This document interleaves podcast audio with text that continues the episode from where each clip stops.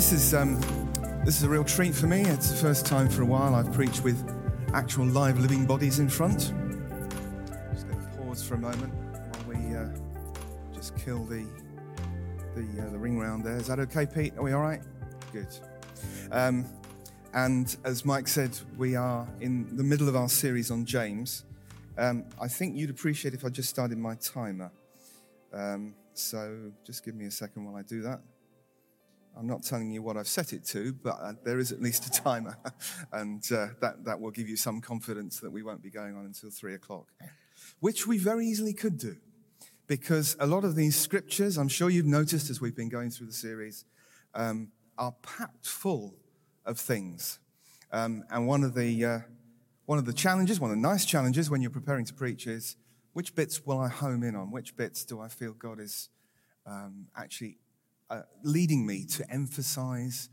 Um, so you can be assured today, folks, that we've got a we've got a good feast lined up. It's it's quite a dramatic passage, this.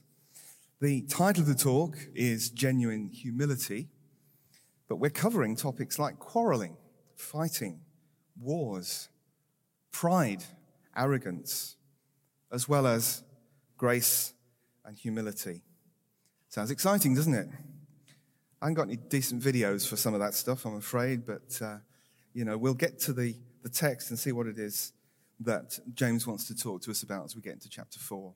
Um, I can also guarantee that there is something for everybody today. So I don't know who the youngest person is here, and I don't know who the oldest is.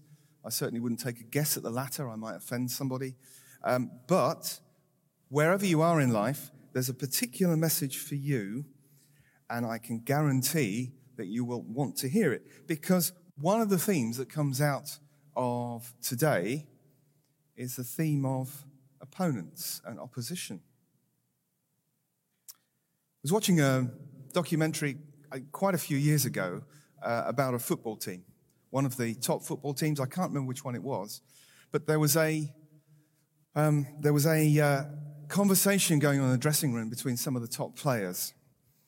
Um, they were waiting for the draw for the next round of the cup, and they were discussing between themselves who they didn't want to face, who they didn't want as their opponents.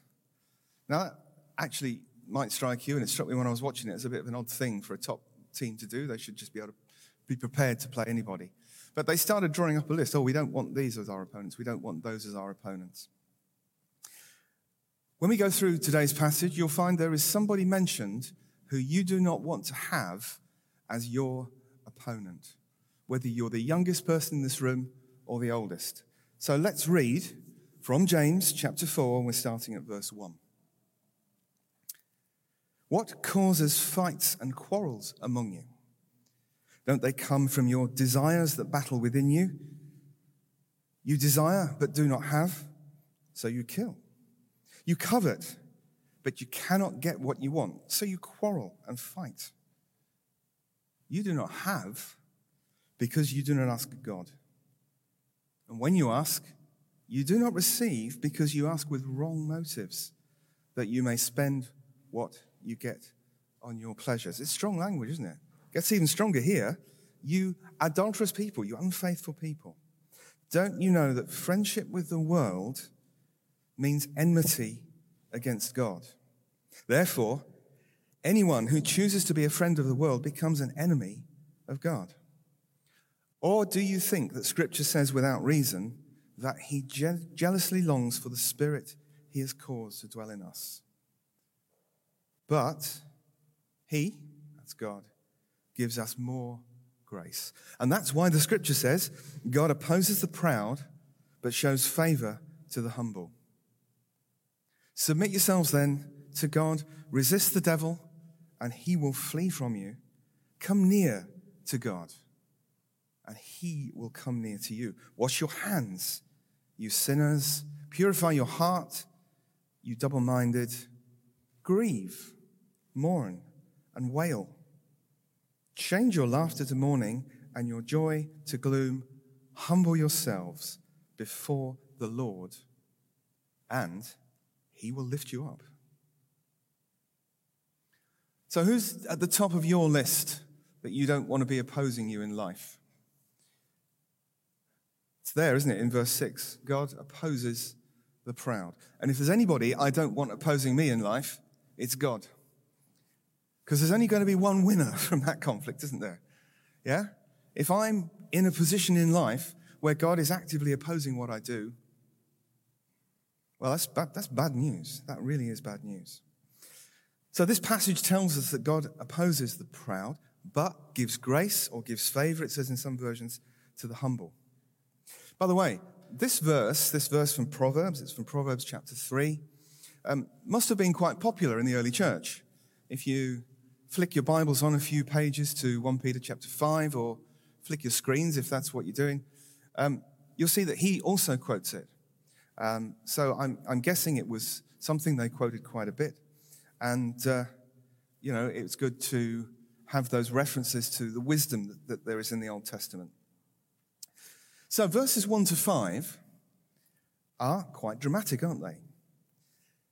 And when it starts talking about quarrels and fights and so on, you may think, well, that's nothing to do with us. I mean, we're quite peaceable sort of folks, aren't we? We're certainly not into killing people. Hope you're not. Repent if you are. But even though some of the language is a bit extreme, we just need to think a little bit about what James is telling us here, because he's obviously honed in on the fact that in some of the churches that he's writing to, there's quite a lot of quarreling, quite a lot of disputes. And you know, the history of the church, sadly, often suggests that within the Church of Jesus Christ, we do not do disputes very well. When we have different views from brothers and sisters in Christ, we're sometimes not very good at how we handle it, are we? And I don't want to spend a lot of time on this, but I think it's just worth making the point at the start of our, our time together today, that just to say, have a think about some of the things that you may disagree with your brothers and sisters about, even things you feel quite strongly about. It's not wrong to feel strongly about certain things, but it is wrong if we turn them into the kind of scenarios that James is is, is uh, describing here, fights, quarrels, um, and so on and so forth. The key point here is, and, and it's there in, I think it's verse four, isn't it? Do you know that friendship with the world means enmity, that's hostility or uh, making enemy of God?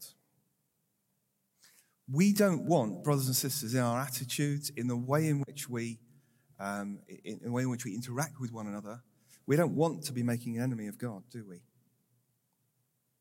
And sometimes we have to choose how we handle things, even when we have things that we feel very, very strongly about. You may feel very strongly about a particular type of politics. You may have very strong views on what the church should do about this, that, or the other. Yeah. Should Christians get the vaccine? Some Christians have got very strong views about that. Either that, yes, they should, or no, you shouldn't. None of these things, brothers and sisters, are central to our faith. None of these things are central to our identity as a community of believers, our life together. And we need to learn that even though we may feel strongly about things, they are not things that should be dividing us, and they're not things that we should be disputing about. We have to choose not to go down these roads. We have to choose not to make an enemy of God. Sometimes that choice is quite stark, because in the other stuff that we're going to look at this morning, you'll find that there are things here that a lot of people out in the big wide world don't agree with. You find that a lot in the Bible, actually, don't you? You find the Bible will teach something, and it is counter to our culture, counter to some of the values that we see in the world around us, that we see in friends, neighbors, that we see portrayed in T V programs, whatever. And that's the point at which we've got to decide, do we want friendship with the world, or do we want friendship with God? And that's what James is warning us about in, in verse four. And let's look a little bit at pride. I promise you we're going to get on some good stuff. But at the moment, we're dealing with the things that are being warned against. And if God opposes the proud, I need to know what that means. I don't want to fall into the trap of not recognizing it, not dealing with it within myself. I could say, some of you might be sitting there thinking, well, I'm not proud. The funny thing, though, is that's exactly the kind of thing a proud person would say, isn't it? And we just need to be careful that we're not falling into that trap of having a proud attitude or a proud, a proudness about the way in which we act. Christian teachers used to talk about the seven deadly sins. I don't know if anybody's ever heard that expression. I don't think we talk about it in quite the same terms these days, but have you ever heard it? Um, the seven deadly things, sins? Things like envy, greed, lust, anger, and pride. And they would say that pride is the worst of the lot. It's at the top of the tree, or the bottom of the tree, I suppose, when it comes to these things. Now, let's just be clear what pride isn't. We all need to be confident in life. And in fact, the Bible says, don't throw away your confidence. Confidence is okay. We may receive praise when we do something well. We may receive encouragement in our abilities from people. That's okay too. We can be proud when we know somebody, or who, either somebody we know or somebody we love, achieves something worthwhile. We can say, I'm proud of that person. We could be proud of our church. Could be proud of our school. We could be proud of the, the company that we work for. These things can all be okay to a point.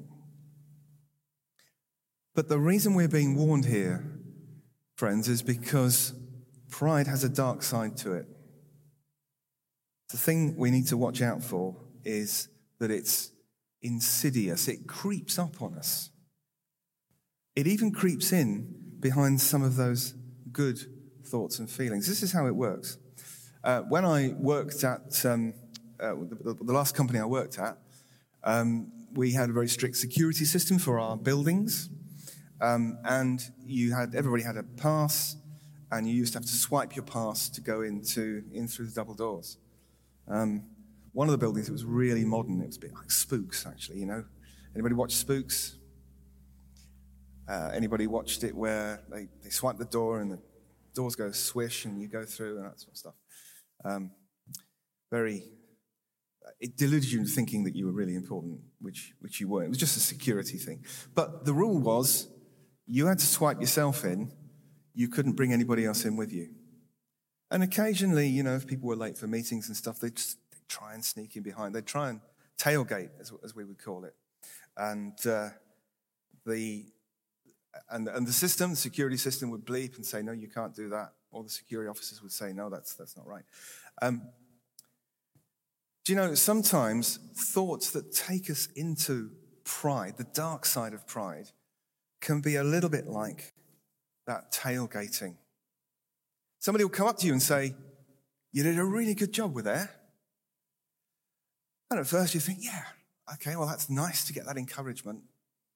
But if you're not careful, a little thought follows on which says, that's because I'm good.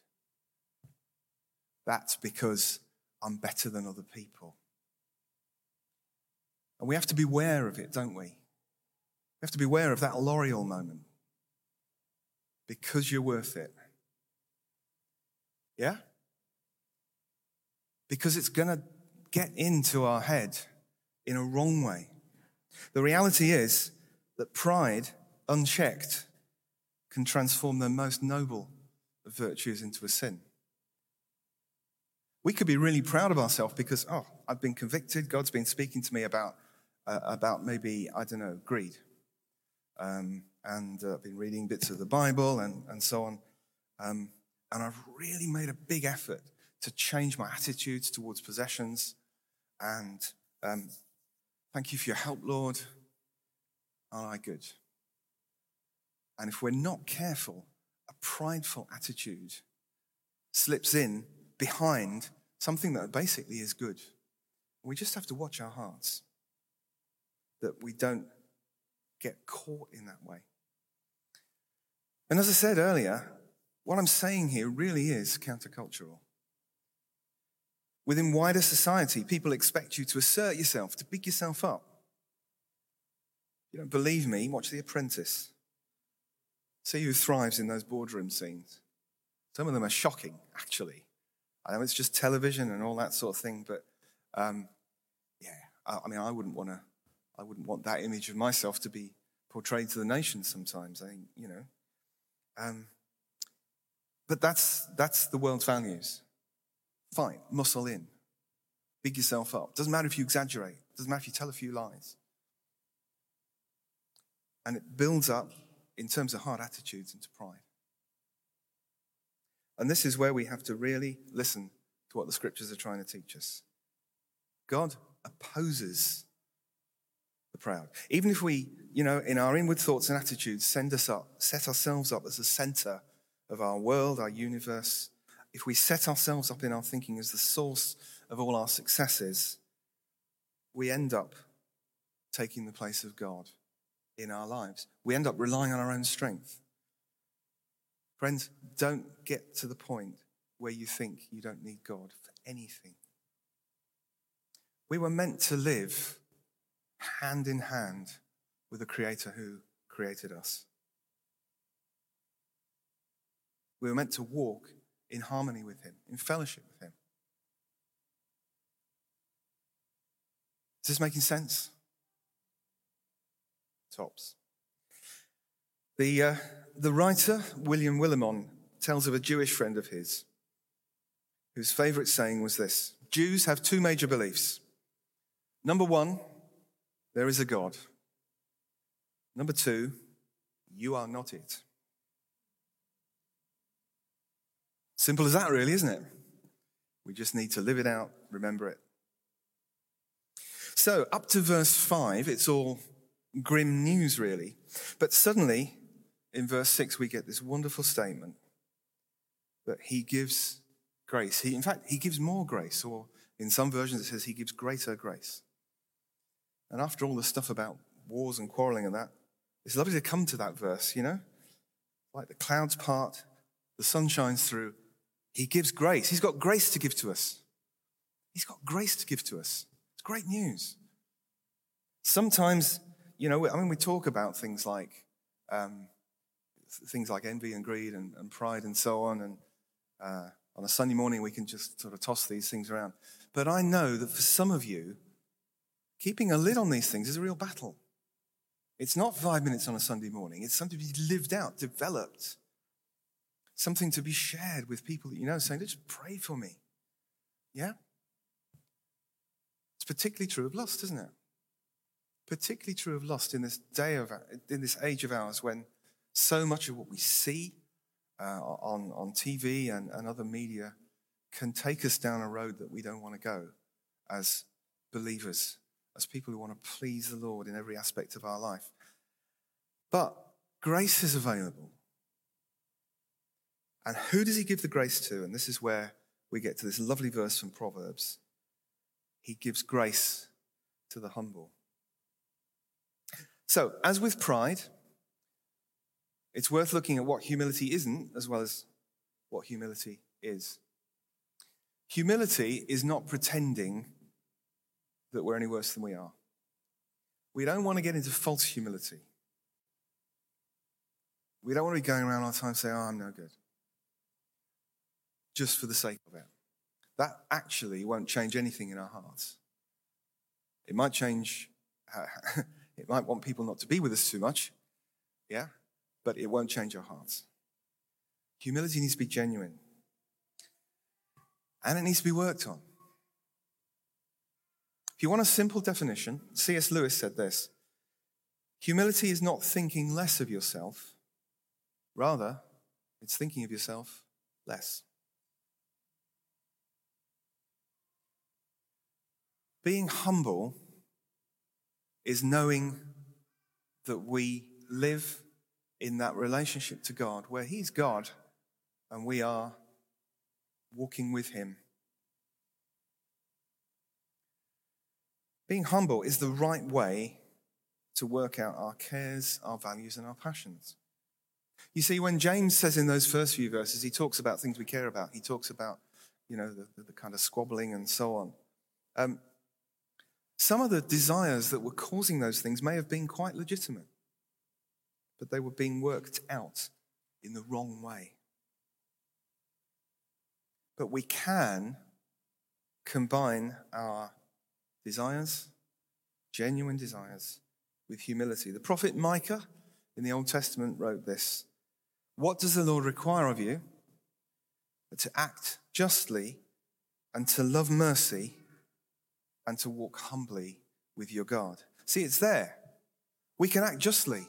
We can care about issues of justice. We can care when things aren't done right. We can even do things about them. We can care about situations in which mercy needs to be shown, but the key is walking humbly with our God.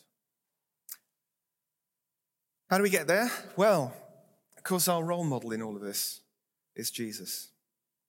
I don't know whether some of you remember earlier in the year we made a book recommendation for this book, Gentle and Lowly, which is a book based on just a single verse in the gospel, Matthew chapter eleven, verse twenty-nine, where Jesus says, "I am meek and lowly of heart." And the, the, the writer of the book says, this is the only point in the whole of the Gospels where Jesus talks about his own heart. It's quite amazing, isn't it? Jesus says quite a lot of things about himself, about what he came to do, et cetera, et cetera, um, about being in the right relationship with his Father. But this is the only point where he says, and this is what I look like deep within. And of course, you'll know that in uh, in the Bible, in Bible speak, heart isn't just about emotions. The heart is about what is the deep center of our being, our, our emotions, our thinking, our will. It's the, it's the center of us. It's what drives us. It's what motivates us. And Jesus is saying his heart is meek and lowly. And the interesting thing is the word lowly, if you go back to the original, is the same as the word humble in our quotation from Proverbs. I am meek and humble of heart, says Jesus. So, in order to develop an attitude and live out an attitude of humility, day by day, we need to think about Jesus. We need to look at how he lived his life. Being humble didn't make him, Uh, for want of a better word, wet. He still was a passionate man with a mission, with a deep love for people, with things to do. He had a mission, he had a purpose to fulfill. He could be very direct in some of his teachings. He wasn't a walkover, but it all came from a humble heart that recognized, worshiped the Father, recognized his position, if you like, um, in, in things. And this is the what we need to do. And I think what God is asking us today through this passage is perhaps to do a little bit of soul searching. And I'm just, in fact, let's just pray right now, just pray right now that the Holy Spirit would come and just, because we don't want to make anything up, do we? I don't want to have a nice, oh, a nice sermon, I should find something wrong in myself. No, we want the Holy Spirit to minister to us. Areas in you, in me, uh, that, that may need a little bit of attention. As I've already said, we may care about many things, good things. We may be passionate about issues in society, social justice, the environment. We may care about our family, our friends, our neighbours. We should care about all of these things, but within ourselves, all of these things need to be in right relationship with the most important thing of all, which is our love relationship with Jesus, putting him at the center and walking humbly with him. We submit to him, don't we, first and foremost?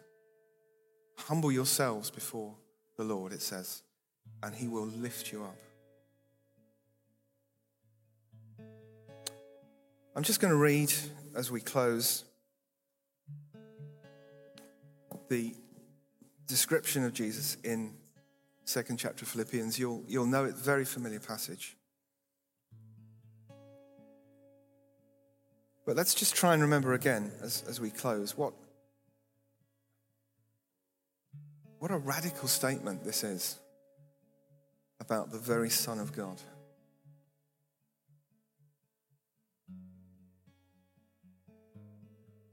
Who, being in the very nature God, did not consider equality with God something to be grasped, but made himself nothing, taking the very nature of a servant, being made in human likeness, and being found in appearance as a man, he humbled himself and became obedient to death, even death on a cross, and therefore God has exalted him. As we were singing earlier, he is the lion and the lamb. He is the lamb that was slain, but he is the Lion of Judah. And one day, at the name of Jesus, every knee will bow. And you know, I think for most of us, in our humbling of ourselves, we won't even need to go as far as Jesus did. He took it all the way to the cross so that we didn't have to take that punishment. But in his humbling of himself, he left us an example that we should follow. Not what you'll see in the culture, not what you'll see lived out in the world around us, but actually God's way of living. You don't want God to oppose you. I noticed even on the uh, on the Alpha video that we saw earlier, Bear Grylls saying, "I thought I could do it on my own. I discovered I couldn't." Even Bear Grylls. I wouldn't want to get into a fight with, with him. He's a big guy, tough guy. But he discovered this truth. I was never meant to do it on my own. I was meant to do it with the Lord. So I just want to take us, us to take a moment to reflect. And then I'm going to pray. Could just have a bit of worship. Thanks, Mike. Uh, I didn't tell him I was going to do this, so he's just improvising, which is great. Um, but it's a good chance for us just to just pause, friends, and let God speak to you. We can do this, you know, with his strength. He's not setting up before us a target that we can't reach, but he is saying, walk with me, and I will make your walk humble. Walk with me, and I will point out any areas of pride that you need to keep a lid on. Walk with me. There is grace for every situation.